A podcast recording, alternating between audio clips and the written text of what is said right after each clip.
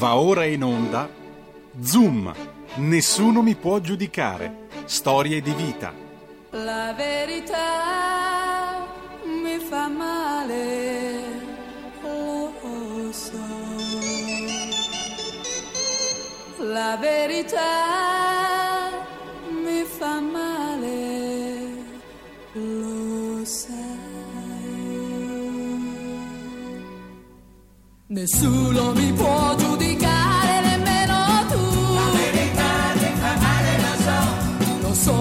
sbagliato una volta e non sbaglio più. La verità ti fa male, lo so. Dovresti pensare a me e stare più accanto a te.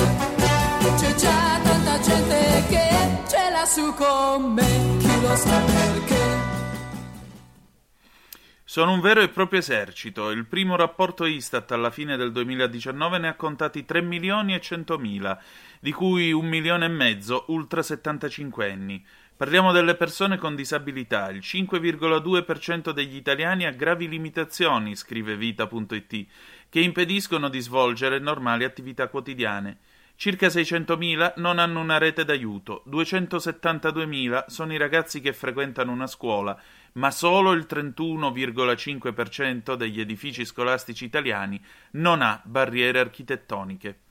Amiche e amici miei, ma non dell'avventura, buonasera. Siete sulle magiche, magiche, magiche onde di RPL. Questo è Zoom, nessuno mi può giudicare. Spin-off di Zoom 90 minuti in mezzo ai fatti.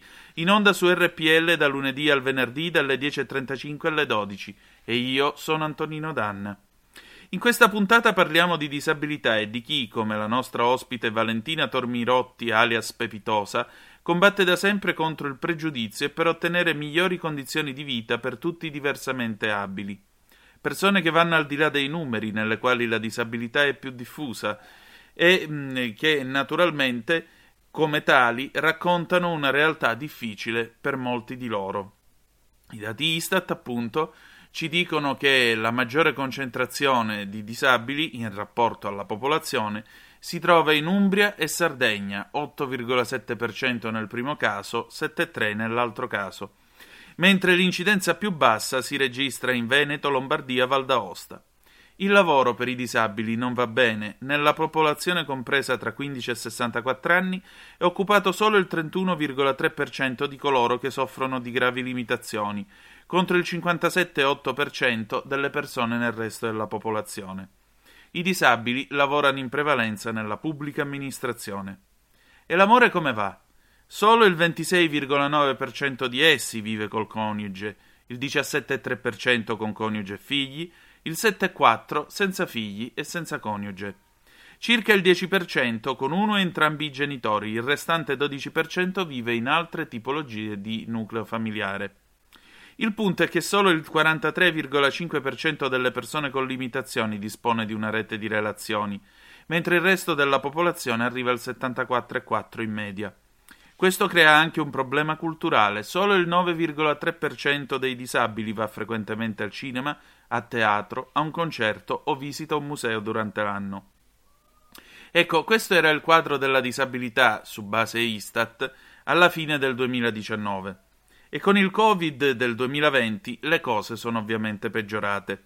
Il Presidente della Repubblica Sergio Mattarella ha precisato che le persone con disabilità rappresentano un giacimento di qualità, energie e risorse di cui il Paese spesso si priva perché non li mette nelle condizioni di esprimerle. Il punto è che, al di là delle parole del Presidente Mattarella, il Paese purtroppo molto spesso parcheggia la vettura nelle strisce gialle perché tanto non le usa nessuno. I disabili sono pochi e poi si tratta di pochi minuti, dai, che cosa sarà mai? Il paese è quello che molto spesso, con la vergogna dei falsi invalidi, non si è fatto alcun problema nel chiedere e ottenere dallo Stato, cioè da ognuno di voi che mi state ascoltando, trattamenti pensionistici che altrimenti sono stati negati a chissà quanti che disabili lo sono per davvero. Eppure se ti beccano non è una passeggiata. Chi dichiara il falso per ottenere delle somme a lui non spettanti commette il reato di truffa aggravata nei confronti dello Stato e rischia fino a sette anni di carcere. Naturalmente dovrà anche restituire le somme indebitamente percepite.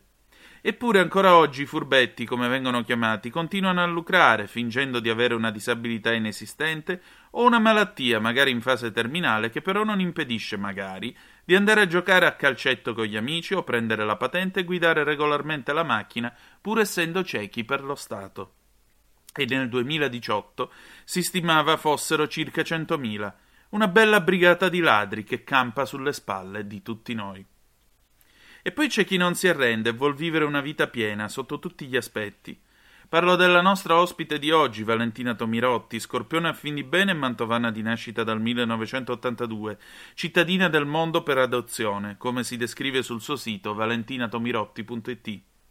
Lei che con pungente intelligenza e ironia, sue stesse parole, non scrive mai a caso e ama raccontare tutto da una visuale privilegiata, da un metro d'altezza, a cavallo della sua carrozzina che spesso trasforma in un trono. Laureata in scienze della comunicazione, giornalista pubblicista, indossa perfettamente il rossetto, curia mania- maniacalmente i capelli e nuota nel web anche controcorrente per lasciare un segno. E affronta il tema della disabilità senza essere un caso, ma a caso, proprio com'è la vita di tutti noi. Lei, conosciuta online come Pepitosa, sui social snocciola post ruvidi etichettati con l'hashtag per dire. E fa di tutto, ogni giorno, per offrire a tutti i disabili la possibilità di fare turismo accessibile, poter vivere quell'esperienza di cultura e benessere che molto spesso a chi vive una disabilità viene impedito per assoluta ignoranza culturale, malgrado si cerchi, attraverso le leggi, di dare anche a chi si trova in carrozzina e non solo la possibilità di farsi del bene a corpo e mente, ammirando i capolavori del nostro passato o semplicemente rilassandosi nei magnifici panorami del nostro paese. Ha realizzato da poco una guida per il turismo accessibile a Mantova, Valentina, ed è sempre in movimento per i diritti di chi ha una disabilità. Intervistarla non è stato facile perché è sempre indaffarata sia per il ruolo d'attivista che come professionista. Lei infatti si occupa di comunicazione digitale e crea testi anche per l'offline, sua stessa definizione, anzi hashtag per dire, come dice lei, che è la croce rossina dei brand e dei professionisti che hanno perso le parole. E allora ritroviamole queste parole e facciamone buon uso ascoltando l'intervista che la nostra Valentina ci ha voluto regalare. Lei che lotta per la vita, come il brano iniziale di questa puntata, Isabella sul treno di Ivan Graziani, dall'album Viaggi a intemperie del 1980. Buon viaggio.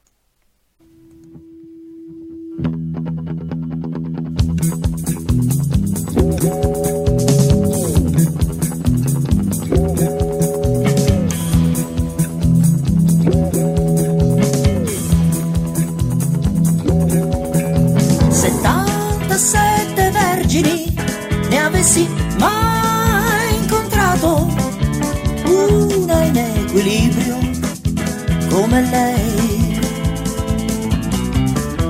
Capelli color grano e occhi blu stoviglia e un'aria da signora finta come le sue ciglia.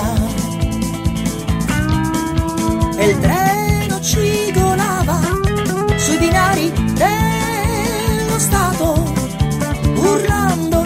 notte come disperato.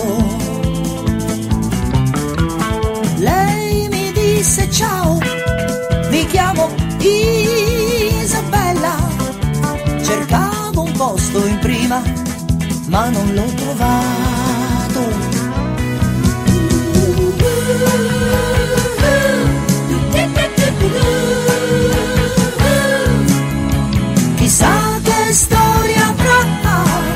Isabella.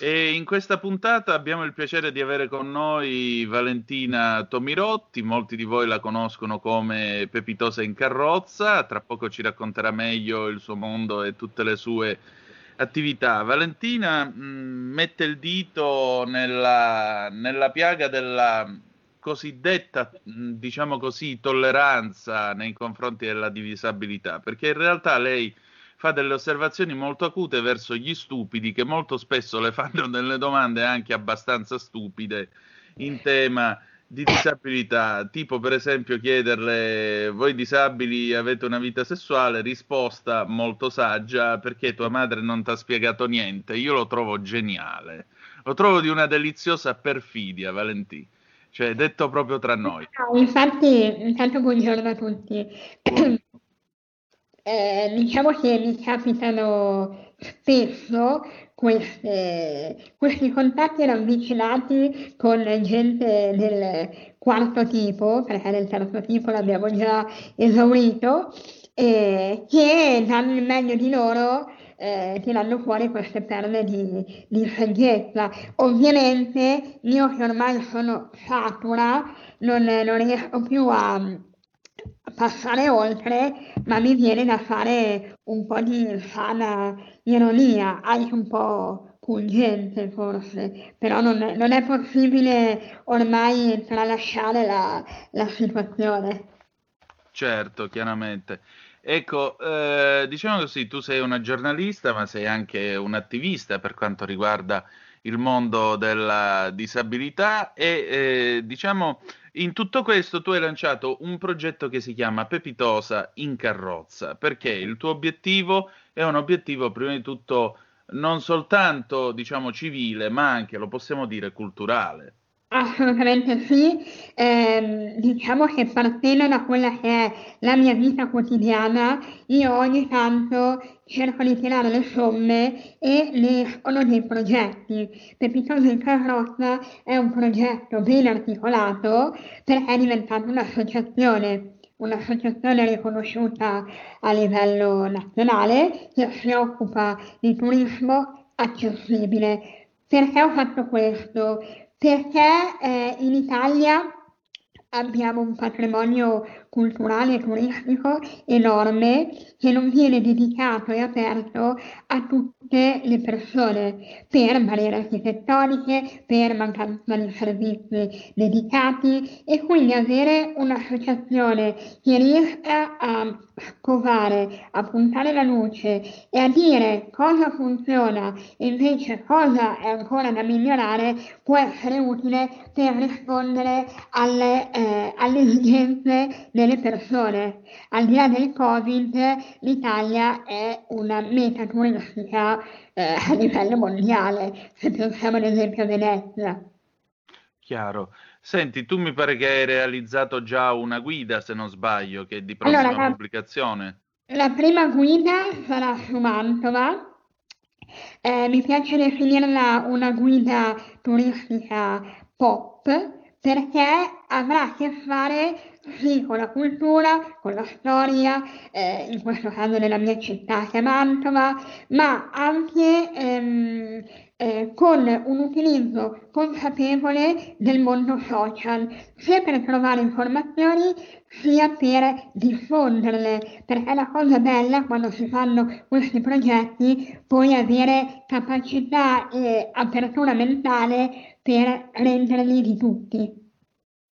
Ecco, è proprio questo il problema, l'apertura mentale. Eh, questo programma nasce da una riflessione che eh, Pasolini scrive, se non sbaglio, nelle lettere luterane, ora non ricordo, beh, ma credo proprio sia, sì, è nel- nella parte in cui lui parla a Gennariello, il bambino napoletano che lui vuole, diciamo così, educare alla vita, e dice, noi viviamo in una falsa tolleranza. La falsa tolleranza è nel fatto che eh, fino a che tu vivi nel tuo steccato all'interno del tuo recinto, diciamo oggi si direbbe nella tua comfort zone, va bene così. Quando poi esci nella società, se non vieni ad, ad- ad adeguarti ai canoni della società, automaticamente sei un problema perché la tua diversità, il tuo non essere allineato crea soltanto eh, discomfort, sempre per usare una parola inglese, visto che Eh, Ecco, allora a maggior ragione, cioè fino a che punto la disabilità, perché a me pare che sia con molto imbarazzo tollerata in questo paese.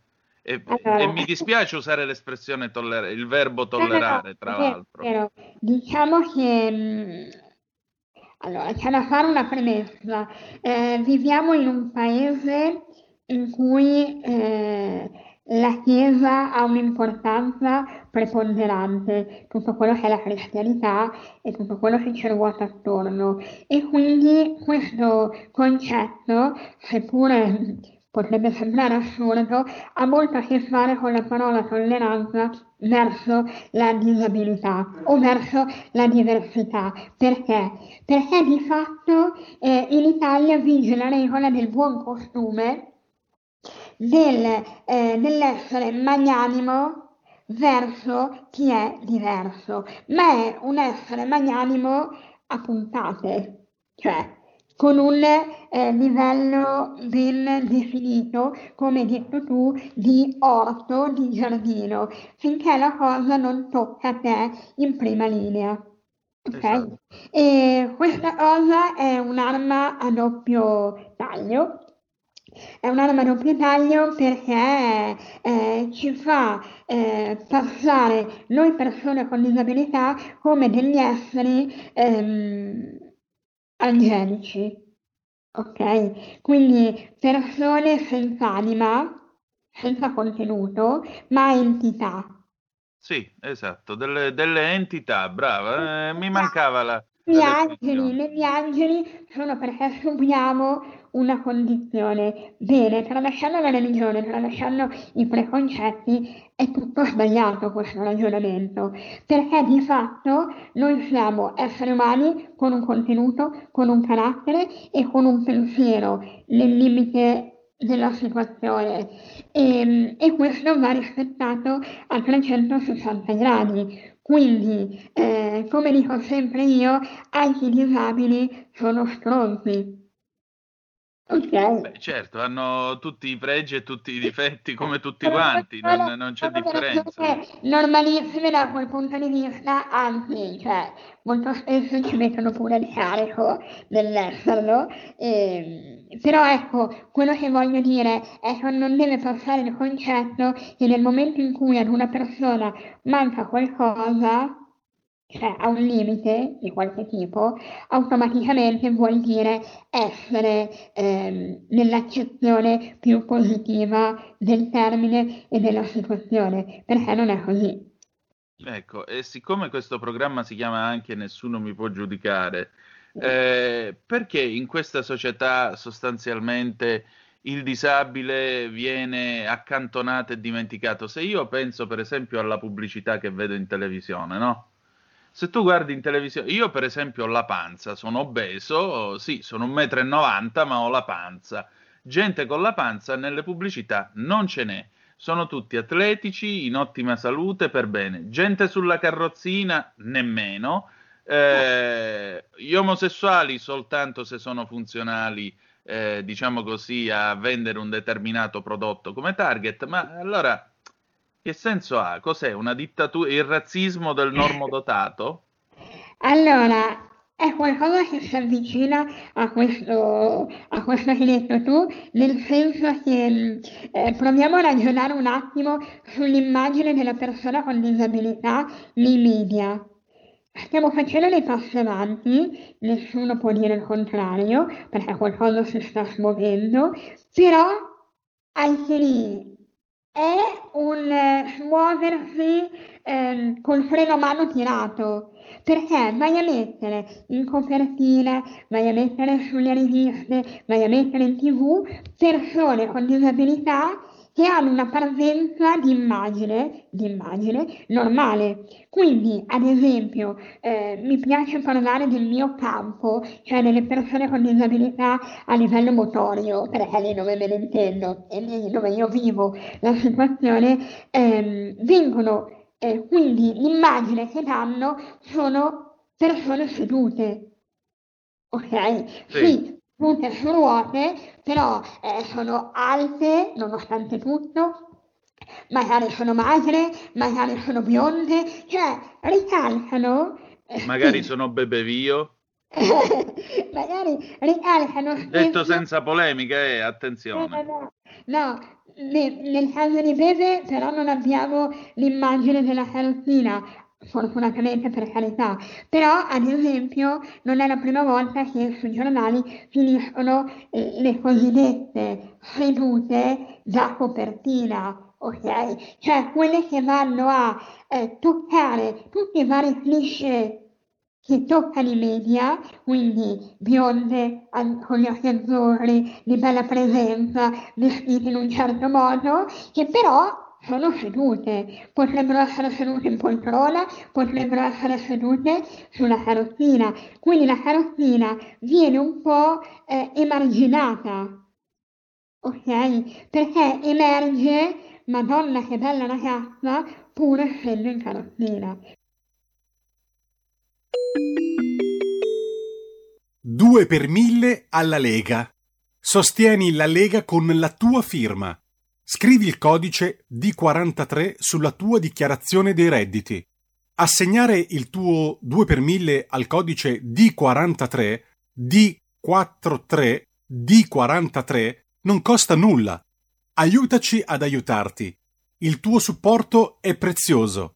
Ricorda, D43 per il tuo 2 per 1000 alla Lega di Salvini.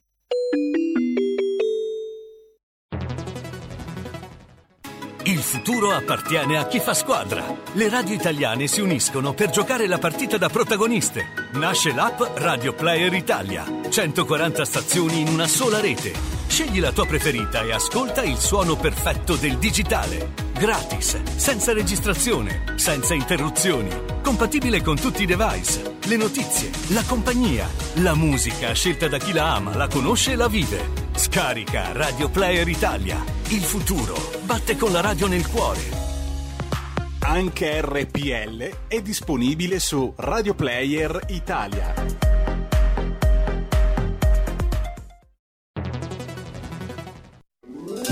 Stai ascoltando RPL. la tua voce libera, senza filtri né censura. La tua radio. Questa è la frase. E quindi loro cosa fanno i media? Portano a casa la pagnotta, ok? Portano a casa il loro dovere di emancipazione, ma nel mondo dell'attivismo hanno fatto poco e niente sul percorso. Esatto. Eh, Senti, nella tua attività, appunto, mh, qual è la storia che più ti ha toccato in questi ultimi tempi? Anche perché con il Covid, con il fatto che siamo dovuti restare tutti a casa, tanti, tanti disabili si sono ritrovati anche soli. Che cosa, che cosa è accaduto in tutto questo? È cambiata la percezione un pochino o continuiamo a essere stronzi come al solito, se possiamo usare l'espressione? Allora, non è cambiato nulla. Io quando vedevo il cartello andrà tutto bene, sapevo che era una cavolata assurda. Siamo in Perché- due. Perché non tanto da un punto di vista pratico, no? Del- della spinta emotiva, ma da un punto di vista, ehm, eh, come posso dire, di cambiamento interno delle persone. Il Covid eh, è una situazione che non avevamo mai provato, fortunatamente, ma fortunatamente ce la stiamo trascinando da un anno e poi e poi. E questa cosa ha incattivito le persone, ma secondo me eh, nell'80% dei casi è una reazione alla paura di qualcosa che tu non conosci. Bene, eh, detto questo, se tu cali nella situazione di una persona con delle oggettive limitazioni fisiche, eh, è tutto più amplificato. Ok? Perché mettiamo il caso, se prima si faceva fatica ad uscire per varie situazioni di disservizio o di barriere architettoniche, in questo momento in cui c'è meno gente che gira, i servizi sono ancora meno. Certo. E quindi essendo ancora meno, ci sono ancora meno possibilità che io possa prendere un pullman con la pedana, per dire. Perché magari invece che avere 25 corse al giorno, ne fanno 12. Certo. E poi hanno la falsa credenza che le persone con disabilità, essendo soggetti fragili, ed è vero, debbano stare chiusi in casa. Però nello stesso tempo le persone con disabilità, in base alla gravità della loro situazione fisica, hanno una vita tutto sommato normale da gestire. Lavoro, famiglia, alcuni sono genitori, eh, cioè non è che il mondo si ferma in base all'etichetta che tu rappresenti. Chiaro. Ok? Quindi è un po', è un po' una situazione assurda. Sicuramente la questione dei vaccini che non stanno arrivando, insomma, non è un, non è un bel traguardo per l'Italia, anche in un, in una presenza di rispetto sociale. Esatto. Secondo me è un calcare la mano in una differenziazione di caste, chiamiamole così, pur non essendo in India.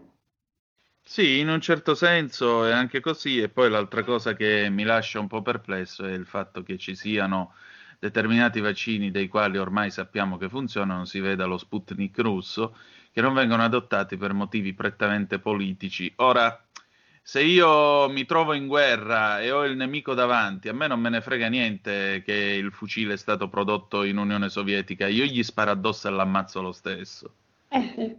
Non so tu, ma io sì. Eh, Quindi, Allora, sì, bisogna mh, allargare un po' il discorso, sicuramente è una questione politica, ma è anche una questione, secondo me, di mh, natura proprio mentale nazionale, nazional popolare. Certo. Io ad esempio sarei per trovare una soluzione per fare i vaccini in casa, ma non in casa mia, tua, cioè in casa civile, ma in casa italiana, in casa farmaceutica italiana, dove si possono magari trovare delle sinergie con più case farmaceutiche, eh, una sorta di cooperativa nazionale del vaccino eh, dove si va a sopperire la mancanza delle dosi Certo. oltre della formula. Ecco. Come Questo è sta un... po' nel resto anche del mondo. Tutto sommato si stanno utilizzando i vaccini eh, che tutti ormai conosciamo, ma molti stanno cercando anche di auto, autoprodurli. Valentina, io ho qui davanti ai miei occhi un tuo post di Instagram che è stato citato anche su sussidiario.net e mh, questo è un post di qualche anno fa nel quale tu dici una cosa molto poetica, date al vento la possibilità di fare il suo dovere, di lanciare lontano le parole soffocate e di prendere il coraggio per mano accompagnandolo proprio lì, sulla vostra strada. Ce la faremo anche oggi, anche se qui mancherà la parte più importante di noi stessi. Che cosa manca nella vita di chi si trova ad- a, combattere con la disabilità? Eh, allora, più che combattere, perché ormai non è, non è una battaglia, ma è un, un accessorio, tanto come può essere la sciarpa e il cappello nella stagione dovuta. Mm, quello che manca, eh, secondo me, è il peso specifico nella società. Cioè, l'essere riconosciuta non una categoria con una mancanza, ma semplicemente una categoria. Ok? Certo. E, e quindi noi siamo un po' una minoranza, ovviamente, una nicchia sociale e subiamo tutto quello che ne deriva dall'essere una nicchia. Quindi quello che manca è quel coraggio di autoaffermarsi e eh, determinare il nostro contenuto nella società, il nostro peso, come esseri umani, prima ancora che esseri umani con una mancanza. Quindi non, non è una battaglia, ripeto, ma è un dato certo. Sì, anche perché poi è anche un controsenso, perché scusami, o si è esseri umani o non lo si è, non si può fare il discorso sono un essere umano con la mancanza, o sei essere umano o non lo sei, punto. Esatto. Infatti a me piace sempre utilizzare ehm, quando parlo della disabilità o quando qualcuno ha a che fare con me e parla di disabilità, mi piace che metta la persona al centro della questione. Poi è ovvio, c'è una disabilità visibile, non visibile, perché ricordiamoci che ci sono anche disabilità che non riguardano l'immagine, cioè che tu non le vedi, ma una persona eh, vive questa situazione comunque. Quindi dire disabili o dire persone con disabilità è meglio dire persone con disabilità. Esatto, è quello che condivido. A proposito di persone con disabilità, tu qualche anno fa hai partecipato a un programma della RAI, si intitola Il corpo dell'amore, nel corso del quale hai raccontato eh, le necessità fisiche e sessuali del mondo dei disabili. Ecco, ehm, usciamo appunto dal, dal, dalla solita immagine del, del, disabile come individuo appunto angelico, asessuato, che la tolleranza di cui parlavamo prima, nel senso pasoliniano del termine, eh, abbiamo descritto, diciamo, la gabbia in cui vive il, il, il disabile. Eh, tu giustamente parlando col sussidiario dicevi la cosa principale è iniziare a lavorare su noi stessi, ad essere le prime a considerarci donne, ambire alla costruzione di nuovi rapporti sociali, siano essi duraturi o momentanei, sempre e comunque scelti da noi. Eh, quali... Amare non è una cosa facile perché dire a una persona io ti amo è probabilmente prima di tutto un cammino e un incontro. È un atto di fede. Sì, esatto, è anche un atto di fede, perché comunque significa dire io credo in te, credo in questa storia, oltre qualsiasi cosa. A maggior ragione per chi si trova nella disabilità, questo è un ostacolo in più. Allora, dipende. Come pregiudizio intendo anche. Come, come pregiudizio sicuramente. Un ostacolo in più dipende sempre anche cioè, secondo me l'amore eh, tra due persone, in questo caso magari tra due persone con una disabilità o una solo che abbia una disabilità, eh, deve essere un lavoro continuo anche a livello personale. Esatto. Eh, non può essere la disabilità fattore discrimina- discriminante o discriminatorio nei confronti del sentimento. Chiaro. Ad esempio, eh, per andare un attimo sul pratico, ehm, non lo so, nella, eh, nella questione di una coppia mista, come mi piace definirla, eh, cioè non è che la persona normodotata sta compiendo un atto eh, divino a stare con una persona con disabilità. Ok?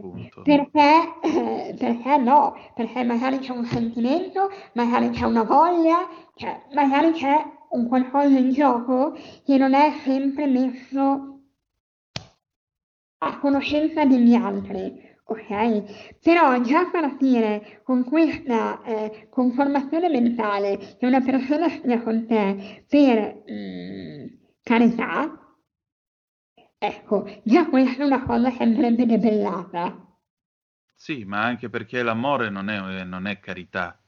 L'amore non è affatto carità. Eh, non è carità, però è più facile quando ne parliamo che quando lo viviamo, ovviamente, perché poi nel momento in cui tu stai con una persona in carrozzina devi avere a che fare con tutto quello che ne consegue a livello sociale, cioè che altre persone o la società stessa non ti riconosca come coppia. Certo, Mi certo. capita spesso che quando magari vado in un luogo pubblico e sono con qualcuno, ehm, non pensano che questa persona stia con me. Ok? Esatto. Ma che magari è l'assistente, il badante, l'amico, il fratello, tutte le parentele, tranne che eh, l'eventuale compagno. Chiaro. Sì, c'è sempre questa idea eh, pietosa, ma non nel senso di pietas, eh, di- cioè di devozione verso qualcuno, ma nel senso di fare qualcosa che, vabbè, poverino, e questa idea del, del poverino che in fondo mostra la poveraccitudine di certi italiani e anche di un certo modo appunto di concepire la disabilità, non riuscire a capire che in realtà i disabili sono eh, persone che semplicemente vivono la loro vita, punto, non è che ci vuole altro. Eh, non è che ci vuole il disegno per capirlo. No, però sai, eh, finché ce lo stiamo raccontando io te in radio, eh, va bene e è cosa buona e giusta farlo, perché a furia di raccontarlo forse le persone riescono a capire questa cosa. Però sai poi che quando magari oggi vai al bar e vedi questa scena, le nostre parole sono già volate via. Certo, perché l'italiano medio chiaramente deve applicarti l'etichetta addosso. Esatto, ma sempre, non solo con la disabilità, anche, non so, con una differenza eh, di genere. eh, cioè, dove c'è una differenza, l'italiano inciampa. Esatto. Io esatto. stavo guardando, giusto per farvi capire, la percezione della persona pubblica con disabilità in Italia e la persona pubblica con disabilità all'estero. Certo. La Com'è rispetto conformazione- all'estero? La conformazione italiana è fallimentare perché va a far leva a livello di comunicazione, di immagine, solo su ciò che manca.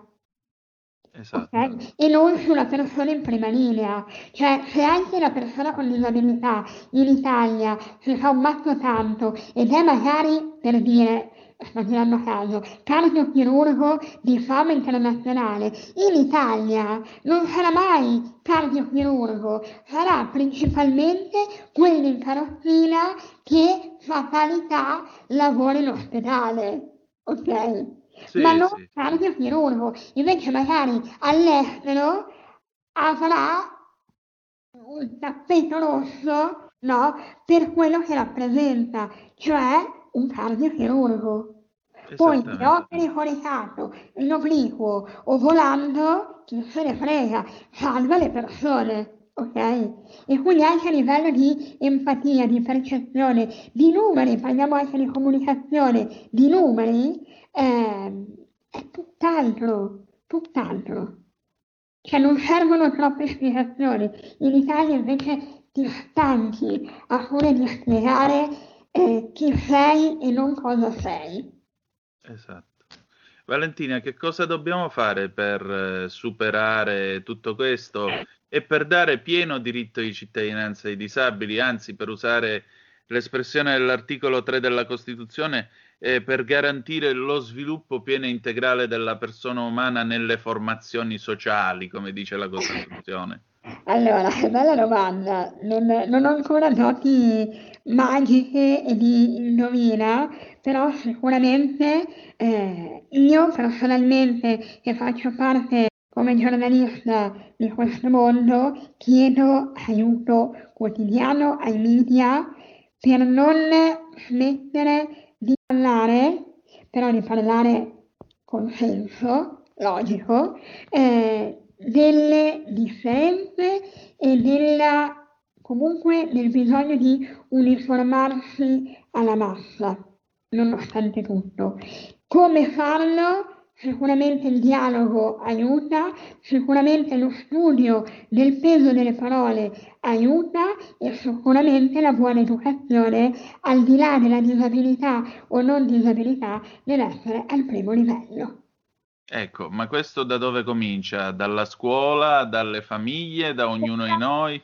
Scuola, allora qualcosa di noi ci deve essere. Poi la scuola sicuramente è un buonissimo terreno fertile a patto che sappia gestirla la situazione, perché, ripeto, non è che basta riempirsi la bocca di buone parole, eh, abbiamo risolto, cioè vanno studiata, va studiata una progettualità ok? Che puntata per puntata porti lo studente a crescere in consapevolezza. La famiglia, la famiglia, perché è il primo luogo dove si discrimina, dove nasce una discriminazione, è la famiglia. E, sicuramente eh, la politica che deve cambiare un attimo elica, cioè deve cambiare un attimo eh, modalità di fare girare le, le cose. Cioè non è con la, l'attuazione, la nascita del Ministero della Disabilità che tu risolvi la questione. Cioè un altro ministro come fu negli anni 90 nel governo Berlusconi, Antonio Guidi, che eh, era, era disabile appunto e guidava il Ministero per la Famiglia, un altro ministero così non serve? No, assolutamente no, perché vai, allora, ehm, vai a, discrimini- a discriminare invece che eh, a uniformare, ok? Eh, il- la progettualità politica su questo tema che io vedo per il mio paese è l'assenza di un ministero dedicato, ma all'interno di ogni ministero una figura preposta nell'ufficio di presidenza a valutare e intraprendere la sinergia con gli altri ministeri, cioè fare rete, ma non fare un palazzo apposito, che poi si vanno a discutere sempre le solite cose, perché tanto non viene risolto nulla. Tanto vale fare sinergia con altre realtà e risolvere nel limite del possibile, passo per passo, ma non qualcosa di dedicato, ma qualcosa di uniformato. Chiaro. Eh, Valentina, mh, che cosa sogni per ora? So che la domanda è un po' marzulliana, però No, allora, cosa sogno? Eh, bella domanda. Allora, sogno sicuramente quest'ultima cosa che ti ho detto a livello di struttura politica italiana, appunto, di non avere eh, cose dedicate alla disabilità, ma far parte della macchina politica per risolvere davvero qualcosa. E questo è un desiderio enorme per una che ci mette anima e corpo nel quotidiano sul tema. Eh, poi a livello personale sicuramente sogno di ehm, camminare, tra virgolette, una, eh, su un terreno sempre più fertile per seminare la, la non differenza e la non indifferenza. Mentre nel concreto sogno quello che sognano tutte le persone, cioè di continuare questa vita come sta andando, ecco, e raccogliere. allora ti pongo l'ultima domanda che è quella del bravo intervistatore, dice Gianni Minà, io non sono un bravo intervistatore, ho cercato di fare il mio meglio. Che cosa farai domani? Domani, domani lavoro come, come oggi e eh, continuerò a scrivere perché la scrittura è l'unico mezzo che non ha barriere architettoniche. Perché quello che io scrivo qui a Mantova lo possono leggere ad esempio questa sera a Sydney o, o in qualunque parte del mondo e la cosa principale è eh, instillare sempre la curiosità. Quindi da domani eh, continuerò a lavorare sempre per dare curiosità sui temi che affronto per cercare di risolverli in qualche modo. Grazie di essere stata con noi. Grazie a voi, grazie.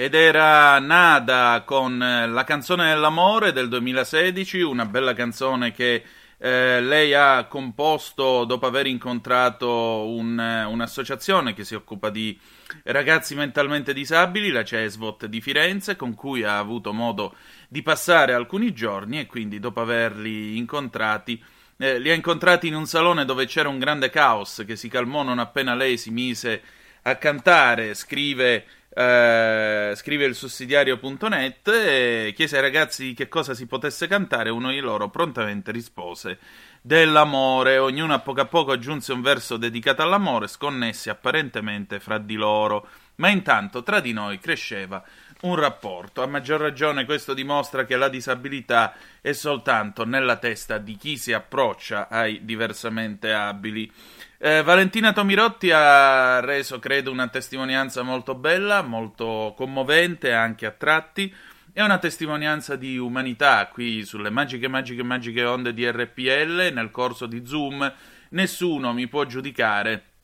Spin-off di Zoom 90 minuti in mezzo ai fatti che, come sapete, è in onda dal lunedì al venerdì. Antonino Danna al microfono con voi.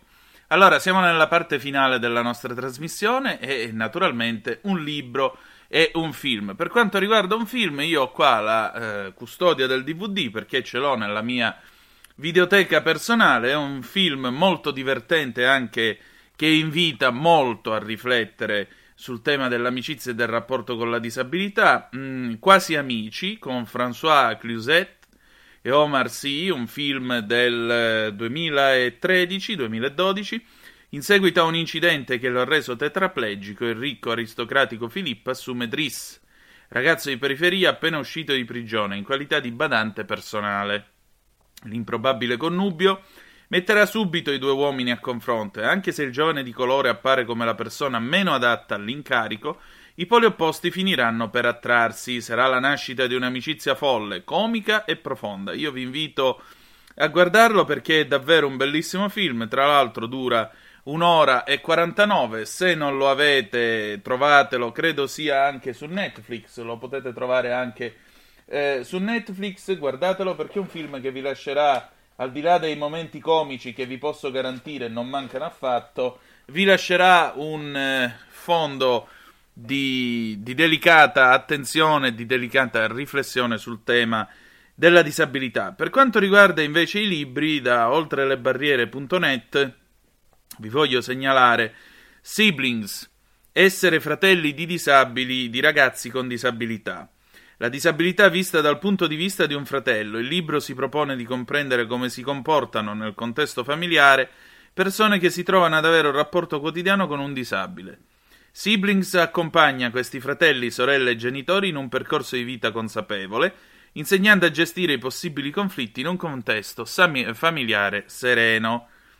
E che dire di più? Noi siamo arrivati alla fine della nostra trasmissione. Vi do anche un altro volume. Valentina Ciardi, mi riprendo la vita con una mano sola. Questo è uscito per Mondadori. Valentina, bellissima, giovane, promettente modella. Un maledetto giorno di dieci anni fa, in un incidente automobilistico, perde per sempre il braccio destro. Nulla sarà come prima, ma tutto può esserci ancora, con forza e determinazione, anche con una mano sola. Bene, siamo giunti alla conclusione del nostro appuntamento con eh, Zoom Nessuno mi può giudicare. Ci auguriamo di essere stati ancora una volta alla- all'altezza, prima di tutto, dei nostri intervistati, quindi di Valentina, e secondariamente delle, di voi ascoltatori. Vi abbiamo raccontato un'altra credo molto interessante, storia di vita.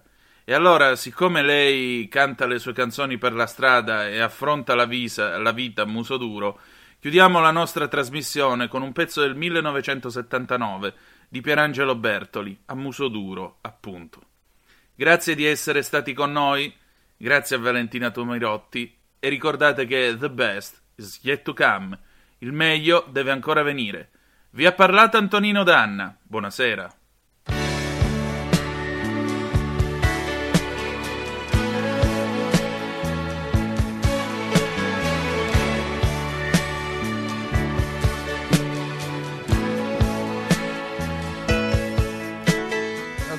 Farò non so che dire.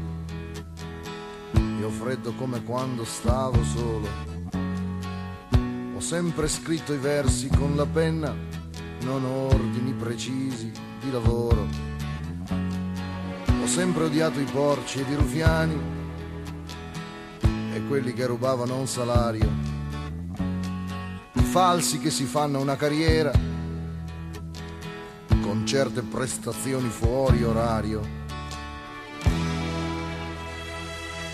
Canterò le mie canzoni per la strada ed affronterò la vita a muso duro, un guerriero senza patria e senza spada, con un piede nel passato e lo sguardo dritto e aperto nel futuro. Ho speso quattro secoli di vita e ho fatto mille viaggi nei deserti, perché volevo dire ciò che penso, volevo andare avanti ad occhi aperti. Adesso dovrei fare le canzoni con i dosaggi esatti degli esperti, magari poi vestirmi come un fesso per fare il deficiente nei concerti. Canterò le mie canzoni per la strada ed affronterò. Avete ascoltato Zoom. Nessuno mi può giudicare.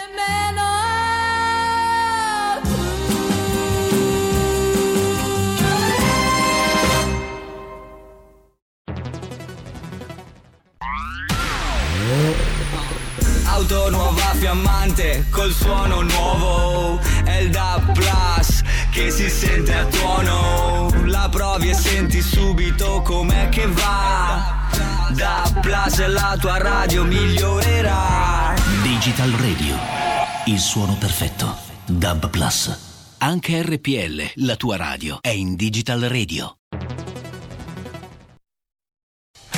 Porta con te ovunque RPL la tua radio. Scarica l'applicazione per smartphone o tablet dal tuo store o dal sito radiorpl.it. Cosa aspetti? Corrado Augias intervista Giovanni Falcone 1991 La mafia, la politica e il terzo livello Ma io credo che occorra rendersi conto che questo che facciamo non è una lotta personale fra noi e la mafia. Ecco, se si capisse questo, che questo deve essere un impegno straordinario nell'ordinarietà di tutti nei confronti di un fenomeno che è indegno di un paese civile, ecco, se si capisse questo, e allora certamente le cose andrebbero molto meglio di quello che è per adesso. Eh, un giudice che, lavorò- che ha lavorato nell'ufficio dell'alto commissario Sica in un'altra trasmissione televisiva qualche mese fa, il giudice Di Maggio, tanto per capirsi, eh, rivelò, disse delle cose gravissime su quello che era il terzo livello, cioè il livello politico in cui queste collusioni criminali eh, di- si intridono di, di alte protezioni. Lei su quell'aspetto particolare e tremendo della questione che dice, dottor Falcone? Ma guardi, su, questa, mh, su, questa- su queste vicende io credo che oramai mh, ci sia mh, eh, unanimità mh, di diagnosi, di analisi di questi problemi e di questi fenomeni. Ce la può riassumere in poche parole questa analisi? Noi diciamo, e lo diciamo da sempre, e oramai quello che diciamo è fatto abbastanza scontato, che una delle connotazioni della mafia e delle organizzazioni similari è la territorialità, cioè il controllo del territorio. Controllo del territorio che si esplica quindi nel condizionamento di tutte le attività che possono avere un qualsiasi una qualsiasi rilevanza, ivi compresa le attività politico-amministrative. In questo senso, quando io soprattutto ho negato l'esistenza del terzo livello, ho inteso dire che i fatti sono molto più gravi di quello che si, che si pensi, perché non siamo in presenza di organizzazioni mafiose che eseguono ordini che vengono dall'esterno, ma peggio di organizzazioni mafiose che controllano e dirigono anche le attività che dovrebbero essere di esclusiva pertinenza dello Stato e degli altri enti pubblici. Giovanni Falcone, 1991. La mafia, la politica è il terzo livello. Siamo liberi, siamo una radio libera. Segnati il numero del conto corrente postale per sostenere RPL 3767 1294 intestato a RPL via Bellerio 41 20161 Milano. Diventa nostro editore, sostieni la libertà. Va ora in onda Filo diretto. Eccoci allo spazio della Lega Liguria, diamo subito la linea a Fabrizio Graffione. Buongiorno a tutti da Genova e dalla Liguria. Allora, sempre un caldo allucinante qua anche qua da noi. Siamo intorno ai 27 gradi, stamattina 28. E il- c'era un po' velatino, eh, però ieri stupenda, stupenda giornata come sempre. Il nostro mare è pulitissimo, il nostro mare delle riviere. Partiamo subito nella riviera di Ponente dove c'è il nostro capogruppo regionale Stefano Mai. Sentiamo se è in linea. Eccolo, ciao Fabrizio, buongiorno a tutti. Allora, dove ti trovi in questo momento? Guarda, sono appena uscito dal gommista perché eh, poi tra l'altro ne parleremo anche diffusamente tra poco.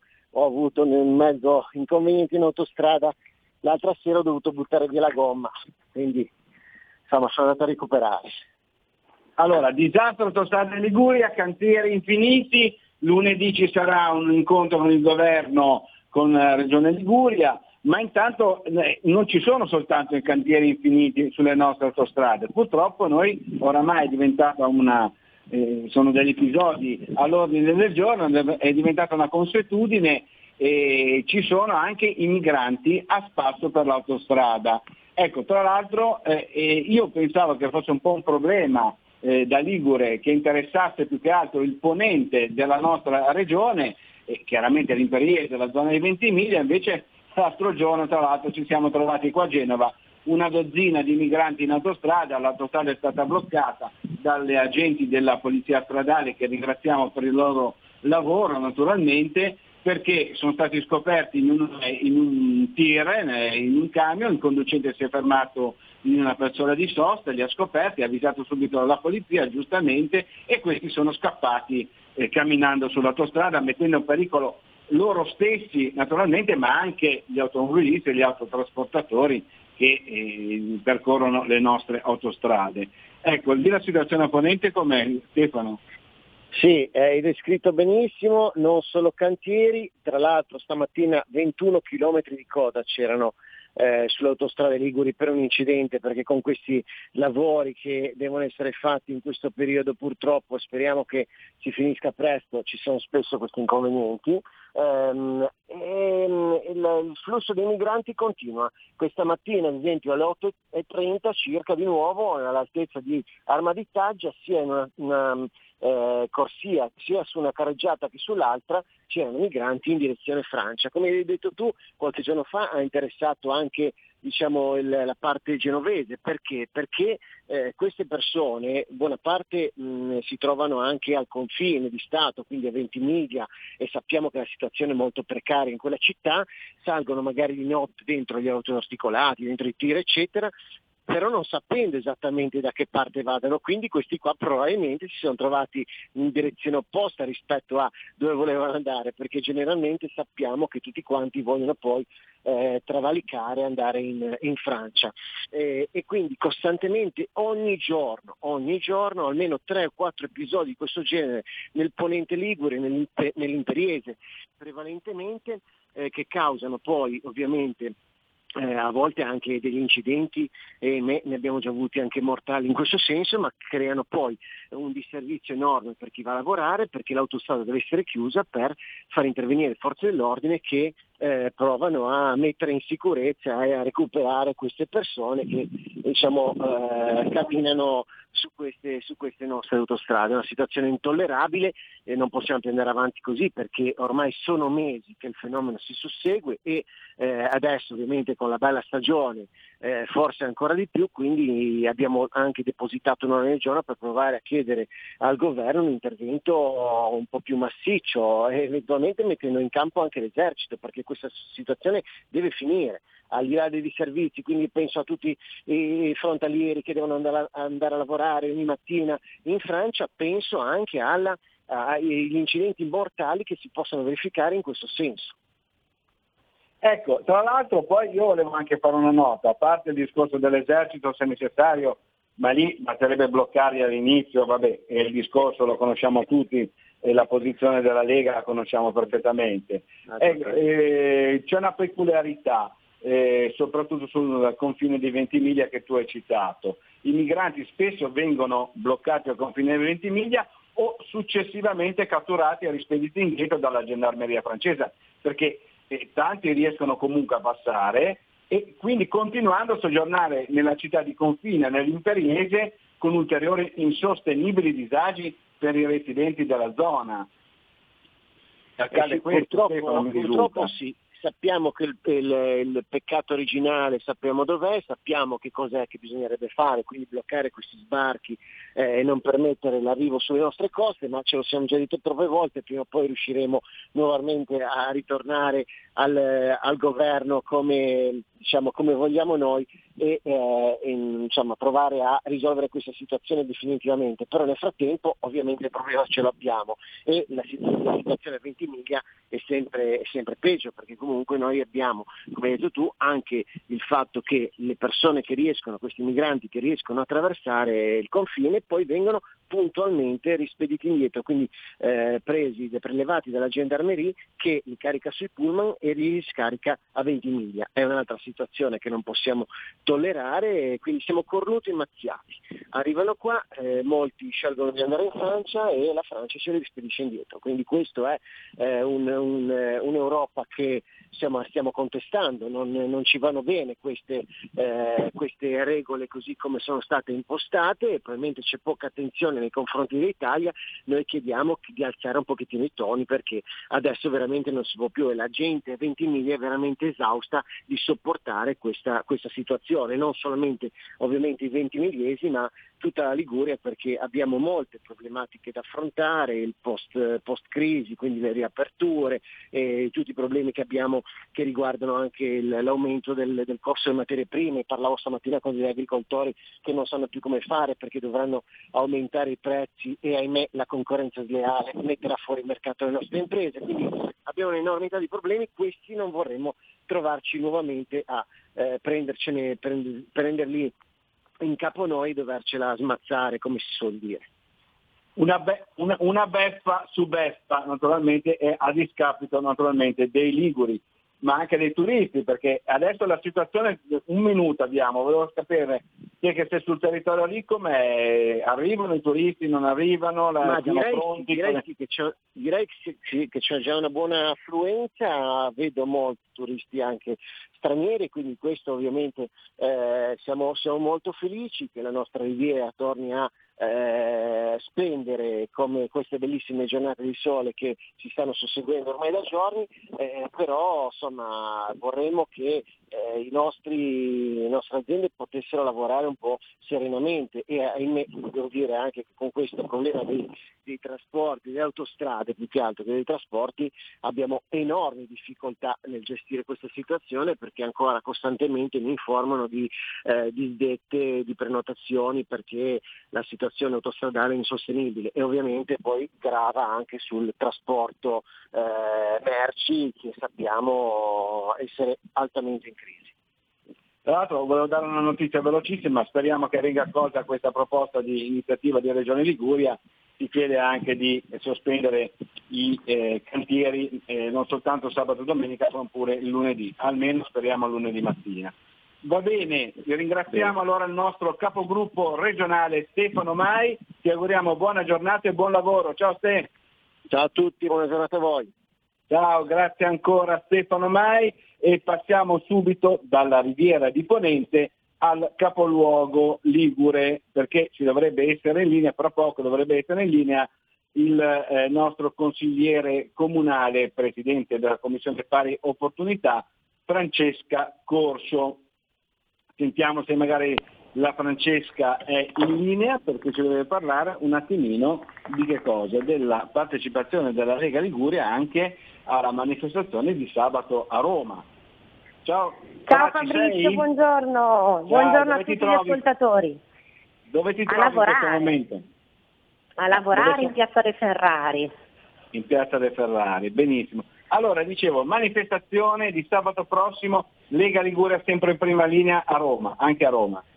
Dove si, tre- dove si tiene, a che ora, tutti, tutti gli appuntamenti perché facciamo questa manifestazione. Allora Fabri, sarà importantissimo, intanto lanciamo un appello a tutti di partecipare perché è importante che finalmente ritorniamo in piazza. La Lega purtroppo ha sofferto più di tanti altri partiti questo anno difficilissimo perché per noi non stare fra la gente chiaramente è proprio contro natura. Quindi finalmente l'Italia riparte e Matteo Salvini ha chiamato a raccolta tutti gli eletti d'Italia perché possano partecipare a una manifestazione chiaramente nel rispetto di tutte le regole eh, e di tutte quelle che sono eh, le- le- la prevenzione diciamo, per il Covid, quindi distanziamento, mascherina, chiaramente rispetteremo tutto, però è importantissimo esserci e chiaramente sono invitati a partecipare anche i militanti, i sostenitori, tutte quelle persone che pensano che la Lega stia facendo la strada giusta e stia collaborando alla ripartenza dell'Italia. Per cui l'appuntamento che ha lanciato Matteo Salvini è sabato 19 giugno alle ore 16 in piazza Bocca della Verità. Noi ci saremo, dalla Liguria partiremo in tanti, partiranno appunto sia eletti a diversi livelli di tutte le istituzioni, ma partiranno soprattutto persone che, che credono nella Lega, che credono in Matteo Salvini e che vedono nella Lega l'unica alternativa possibile ad un sistema che magari ci ha fatto un po' patire in quest'ultimo periodo, però che chiaramente ha visto una svolta da quando eh, con grande consapevolezza, grande coerenza e grande senso di responsabilità Matteo Salvini ha deciso di entrare in un governo che deve servire appunto a farci ripartire in sicurezza e questo sta accadendo, direi che la svolta è davvero avvenuta e davvero possiamo vederne i risultati già adesso tangibili.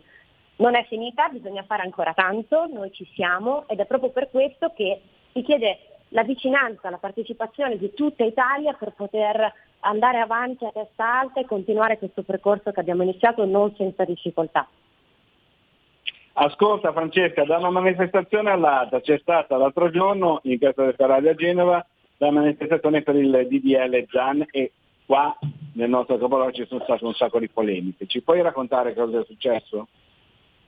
Sì, quella di sabato è stata una delle manifestazioni più grandi a livello nazionale organizzata appunto da eh, tutti i movimenti LGBT, Q e via dicendo. Eh, ci sono state anche delle discussioni interne, questa è una cosa che fa specie fra diversi movimenti in quanto appunto eh, ci si ricriminava a vicenda che gli uni non avessero coinvolto abbastanza gli altri.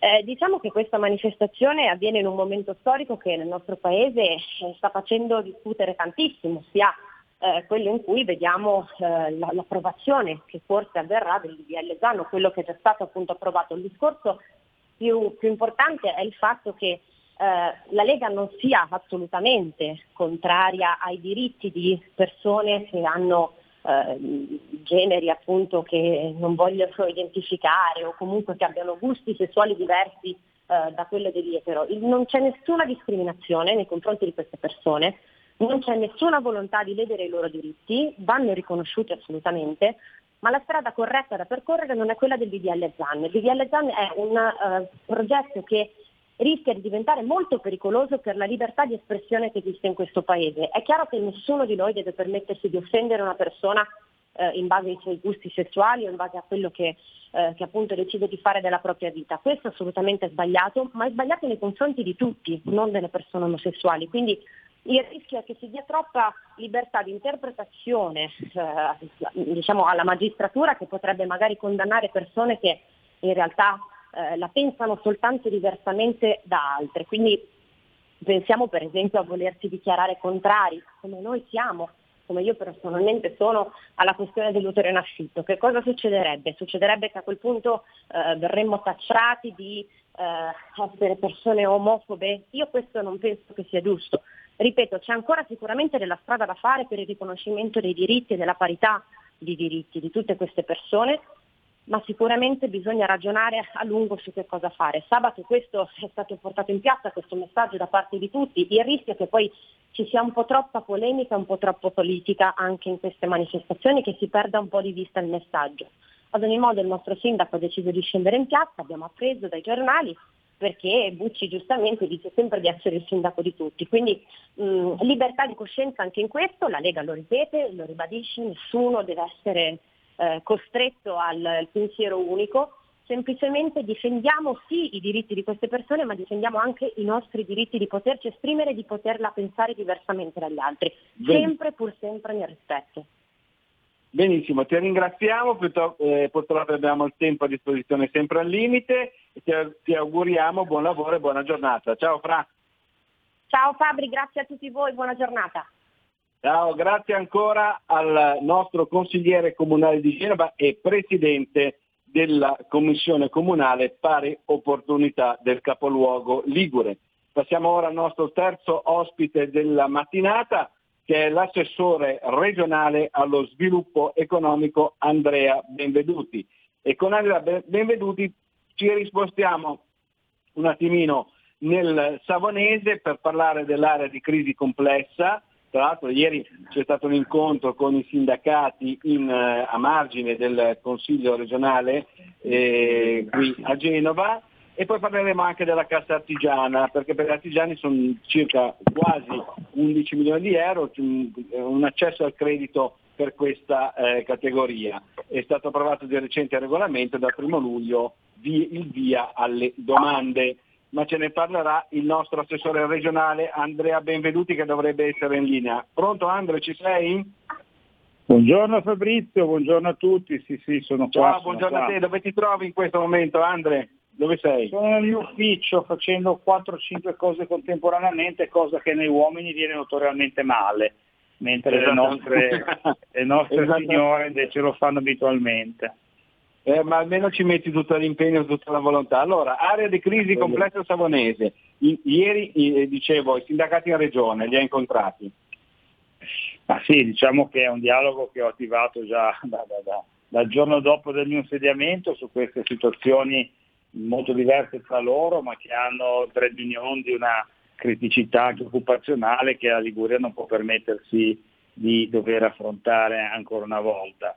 Eh, ognuna va per la sua strada, Bombardier è stata acquisita dal gruppo Alstom, quindi mh, stiamo, sono ancora in fase di, di takeover, quindi di riorganizzazione e incontreremo nuovamente l'amministratore delegato di Alstom in prossimo futuro per capire un po' se hanno identificato dei progetti strategici dove il nostro sito di, di Vado Ligure possa avere un ruolo molto importante, come è giusto che sia, per la grande capacità dei, dei lavoratori, dei tecnici, di tutti, di fare tecnologia, fare tecnologia d'avanguardia.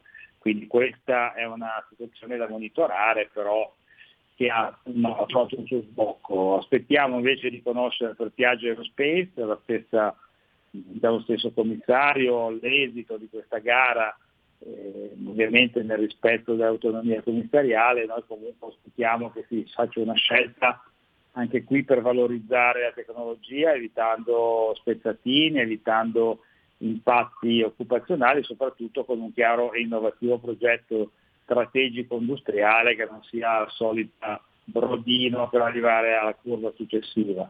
Poi c'è il settore delle fundivie, fundivie italiana COC, fundivie sapete che è quel carrellino che si vede dall'autostrada attorno a Savona, no? che è un, un progetto di cento anni fa, è veramente una cosa affascinante perché portava il carbone dal po- porta, portava, perché adesso sono crollati i pilastri, ma portava il carbone dal porto di Savona alla coccheria nel Gormida, che se pensate cento anni fa era un'opera di ingegneria molto ambiziosa e anche di, di eh, una visione ambientale che oggi è molto moderna, ma cento anni fa era quasi fantascientifica. Ah, no, scusami se ti ma Andre, molto utile ancora adesso perché evita o comunque mh, c'è uno sgravio per quanto riguarda diciamo, i disagi del trasporto su gomma, perché mi sembra che ah, con sì. sia aumentato del 20-30% no? da quando è chiusa la funivia. Ma, la, da quando c'è stata la frana nel 2019 che ha interrotto il servizio sono centinaia di camion sulla, sulla statale del Collica di Bona, come potete immaginare, la, la, la, e che era una statale fragile anche quella per, per, per frane, quindi potete immaginare i disservizi. Ora aspettiamo da, dal MIT, dal Ministero dei Trasporti, eh, finalmente un intervento deciso per eh, rimettere in funzione questa struttura e darle anche una proiezione futura che magari con qualche investimento in più possa eh, fare portare la merce non solo verso, verso, il monte ma anche dal monte verso il mare. Queste diciamo, sono le principali, le principali situazioni, un pochino di, di attenzione, poi ce ne sono delle altre, ma potremmo parlare per due ore, quindi non vorrei annoiare te e tutti coloro che ci ascoltano. Ecco, da, invece come accennavo in apertura del nostro collegamento, da 1 luglio le domande per l'accesso a credito degli artigiani si tratta di circa 10,9 milioni di euro, quasi 11 milioni di euro, è approvato il regolamento. Sì, finalmente siamo arrivati in fondo a questo lungo iter amministrativo che ci ha impegnato moltissimo i nostri tecnici, che ringrazio e apprezzo come sempre, perché per la prima volta in Italia sono stati utilizzati i fondi europei per fare un, un provvedimento di questo genere, quindi sono dovuto un pochino eh, tracciare una via anche amministrativa non facilissima perché i fondi europei e qua qualche perplessità anche sul PNRR eh, mi viene i fondi europei sono molto complessi, molto complicati da gestire. Sono 11 milioni, sono circa 4 milioni e mezzo per uno strumento finanziario di rassicurazione, una milionata per contribu- contribuire alle commissioni di garanzia, un milione e otto di contributi su interessi, canoni e resto su, fond- su, su somministrazione a fondo perduto. Chiaramente una buona parte di questi va in leva e quindi la quantità di denaro originata e eh, alla quale poi i nostri artigiani avranno accesso è più ampia. È un provvedimento che era molto atteso, eh, proprio per dare comunque la continuità l'abbiamo eh, strutturato come retroattività dal, dal 5 di agosto 2019 e quindi anche progetti, operazioni precedenti inserite dopo quella data sono, sono, sono, saranno poi contribuibili e sono destinate a tutte le, le, le, le attività proprie dell'artigianato, quindi acquisto, costruzione, ristrutturazione, ampliamento di fabbricati, addirittura anche l'acquisto di rami d'azienda, macchinari, impianti produttivi, attrezzature, software, know-how, tutte, anche, anche, la formazione di scorte. E quindi questo è, è importante, è un momento in cui il nostro artigianato forse eh, vuole ripartire, vuole ripartire col piede giusto e la regione c'è, noi come Lega ci siamo perché è il mondo a cui noi piace della, della produzione sostenibile, legata al territorio, chiamiamola ancora a misura d'uomo. Benissimo, allora ti ringraziamo e ti auguriamo una buona giornata e buon lavoro. Ciao Andre. A te, ciao, grazie. Ciao. Grazie, grazie ancora al nostro assessore regionale allo sviluppo economico Andrea Benveduti. Per il momento da Genova e dalla Liguria è tutto. Linea Milano da Fabrizio Graffione. Avete ascoltato Filo Diretto